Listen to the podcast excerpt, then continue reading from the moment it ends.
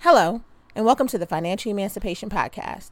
I'm your host, Malik Branch, and this is a podcast discussing the ways in which you can walk towards your financial emancipation, getting free from the burden of your finances.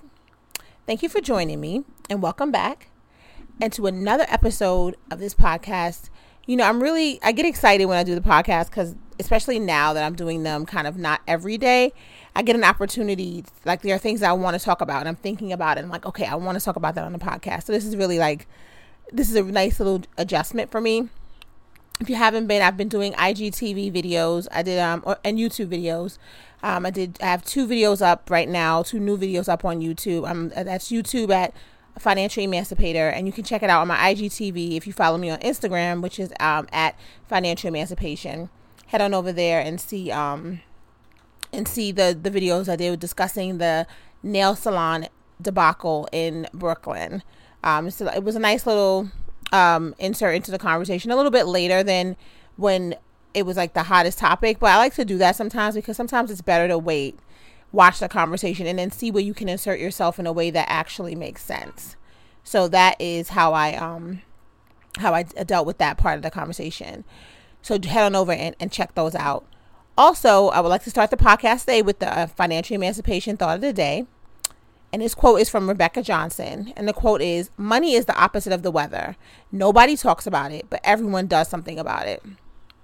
And that's really, you know, it's really funny. People people have the most small talk in the world about the weather, you know, and the weather is so insignificant in the sense that you can't control it. So if if it's nice outside, great. If it's terrible outside, great. There's nothing you can do about it. You can hear about it. Someone else can tell you what is going to happen, but you can't do anything about the weather. You have no control over it.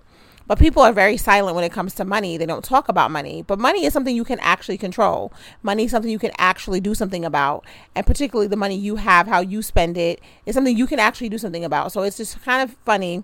And the quote was meant to have a little humor in it that, you know, people don't talk about the thing that they actually can do something about and actually has a greater impact on their life than just, you know, what the weather is. So we should talk about money. I talk about that all the time on this podcast. We should openly talk about money. We should be willing and able to discuss money openly in important relationships in our lives, in our families, in our with our spouses, with our relationships, with our friends, with our children, you know, with our bosses about potential raises and increases. We should be able to talk about money a lot more openly. And it's a shame that as a society, we've made money this taboo thing that people don't talk about with each other because it allows a secrecy that makes suffering when it comes to money something people are forced to do in silence versus being able to be open about it.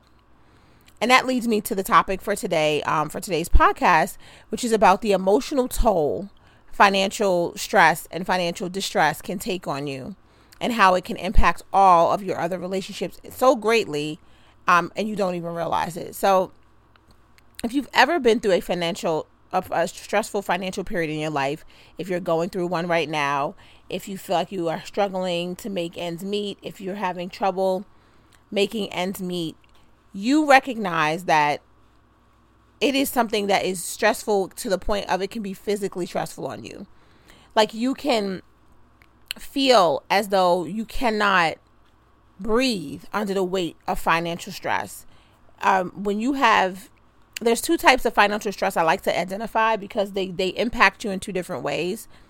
If you are struggling financially because you simply do not make enough money to meet your to make your ends meet, meaning, you know, you have basic expenses, expenses, you whittled it down to the most basic things that you can spend your money on, and you still don't have enough money to do the necessary things in your life, that's a, that's a level of financial stress that is kind of... It's a really intense financial stress because you really are just thinking, I just need a little bit more money.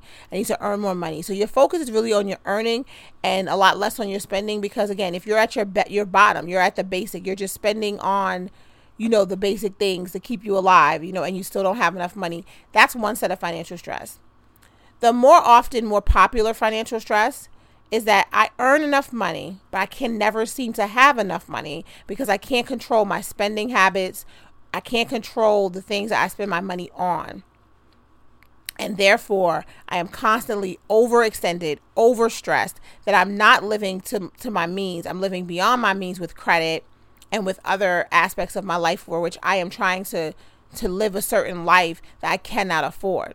That is the most popular financial stress that people have. It is the most popular reason for people to be in a financial bind, is living beyond your means. Most people who are living within their means and still can't make ends meet are, are struggling with an income issue, one that if they had a better job would be easily rectified. That is common. It's just that is one type.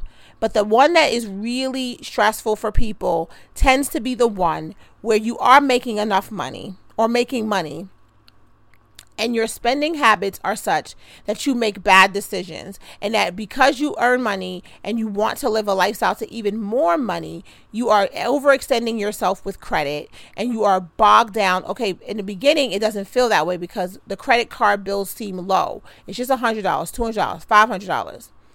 And then all of a sudden, as you continue to do that and live beyond your means, if you think about it, right, over the course of a month, if you ever chose to do the math, you brought in four thousand dollars and you spent six thousand dollars. two thousand dollars of that you spent on credit. Eventually, that's going to catch up to you. And I know that we talk about the eventual trap, the inevitable trap. There's a whole podcast episode. If you go back on iTunes, look it up. The inevitable trap of credit. Credit is absolutely an inevitable trap, that eventually you will spend more than you should. You will, if you don't exercise any self-control and discipline, you will go into credit card debt and you will struggle to get out of it. So the weight of, of additional debt on top of the weight of paying your bills, which then sometimes fluctuate and sometimes have ebbs and flows, along with the fact that knowing that you didn't spend this money on anything of value. You bought things. You bought things. That's all you bought was things. It's like you used it to pay for the, you know, medical bills or things like that. Those happen. But again, that's not usually the case. Usually it's an instance of just overextending yourself to live a lifestyle you cannot afford. And I, I say that over and over again because it's an important aspect. It's that we need to get real about what we can afford. And when you struggle with that and you push yourself and you push your finances beyond the brink, to the level where you are overextending yourself with credit and living beyond your means, the stress of that financially comes with the mistake of it. Because most people can see the mistake. You see the mistake, you you see where you went wrong. As soon as the bills start piling up, as soon as the credit is is to the brink, as soon as the credit card payment every month starts to be no longer a couple of thirty-five, forty dollars and you feel good about paying one hundred, two hundred, when it becomes a minimum payment, it's four and five hundred dollars. Or multiple credit cards, or by the time you finish paying all the credit cards, you've spent a thousand or so dollars in minimum payments to pay all the credit cards, you start to begin to realize the mistakes, because then at most times you can't even remember what you bought with that credit.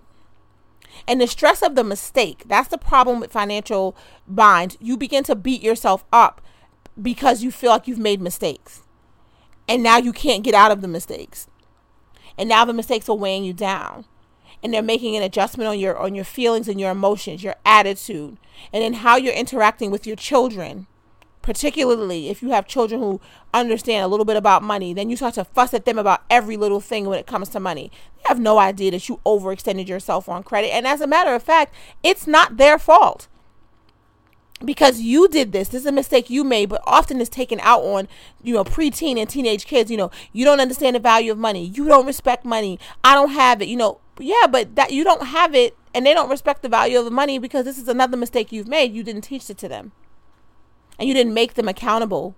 And in the same way, you haven't held yourself accountable.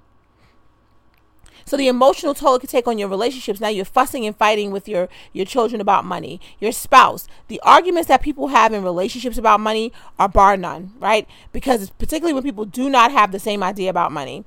And if there's a struggle financially, the, the number one reason for breakups and divorce is not infidelity, as people would suspect. It is finances.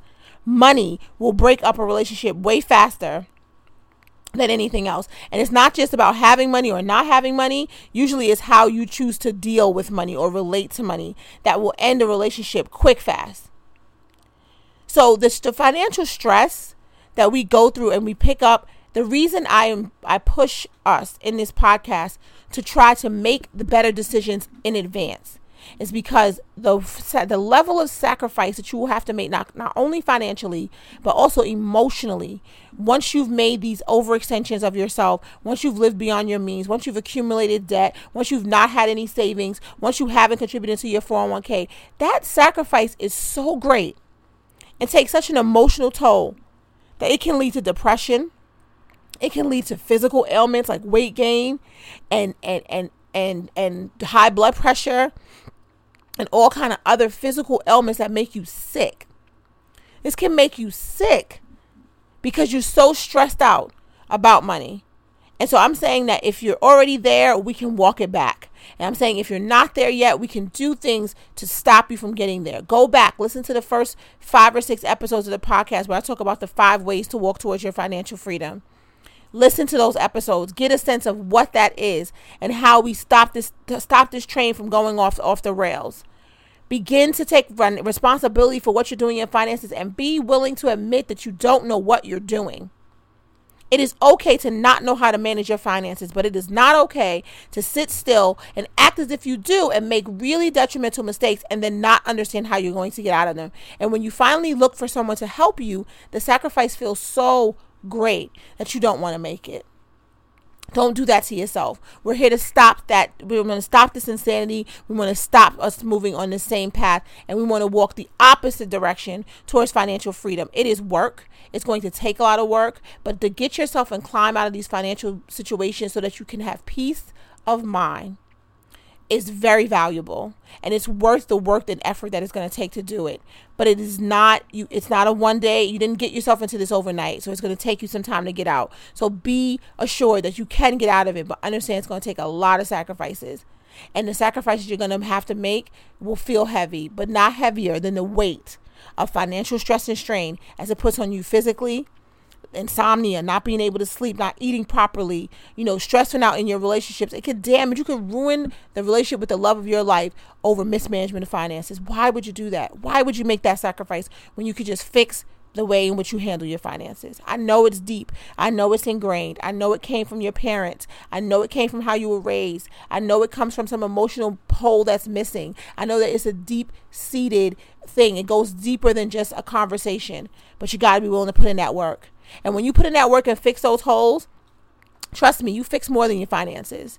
I'm a big proponent of therapy. I advocate for everyone to go to it because we all have things that we're dragging along with us from our childhood. And that includes how you manage your money. That includes how you manage your finances and why and how it impacts you. And when you clean up all that mess, you don't just clean up the mess of your finances. Trust me when I tell you, you clean up the mess of your entire life.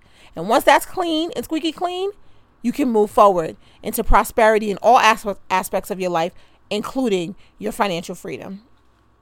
So join me on this. Go back. Listen to some of the episodes that are here. The one you, you don't you don't deserve anything you can't afford. Listen to the one about retirement. Go back. The first twenty or thirty episodes are really just lessons, a lot of lessons. So head on back. Listen to those. Recap. Get yourself reacclimated and get ready to walk towards your financial freedom. We're about to start a new quarter. September brings the last quarter of the year. You can do this. We can do it together. But you've got to be willing to make the sacrifices now, so you have to make less sacrifices later. So that was just a little word for today.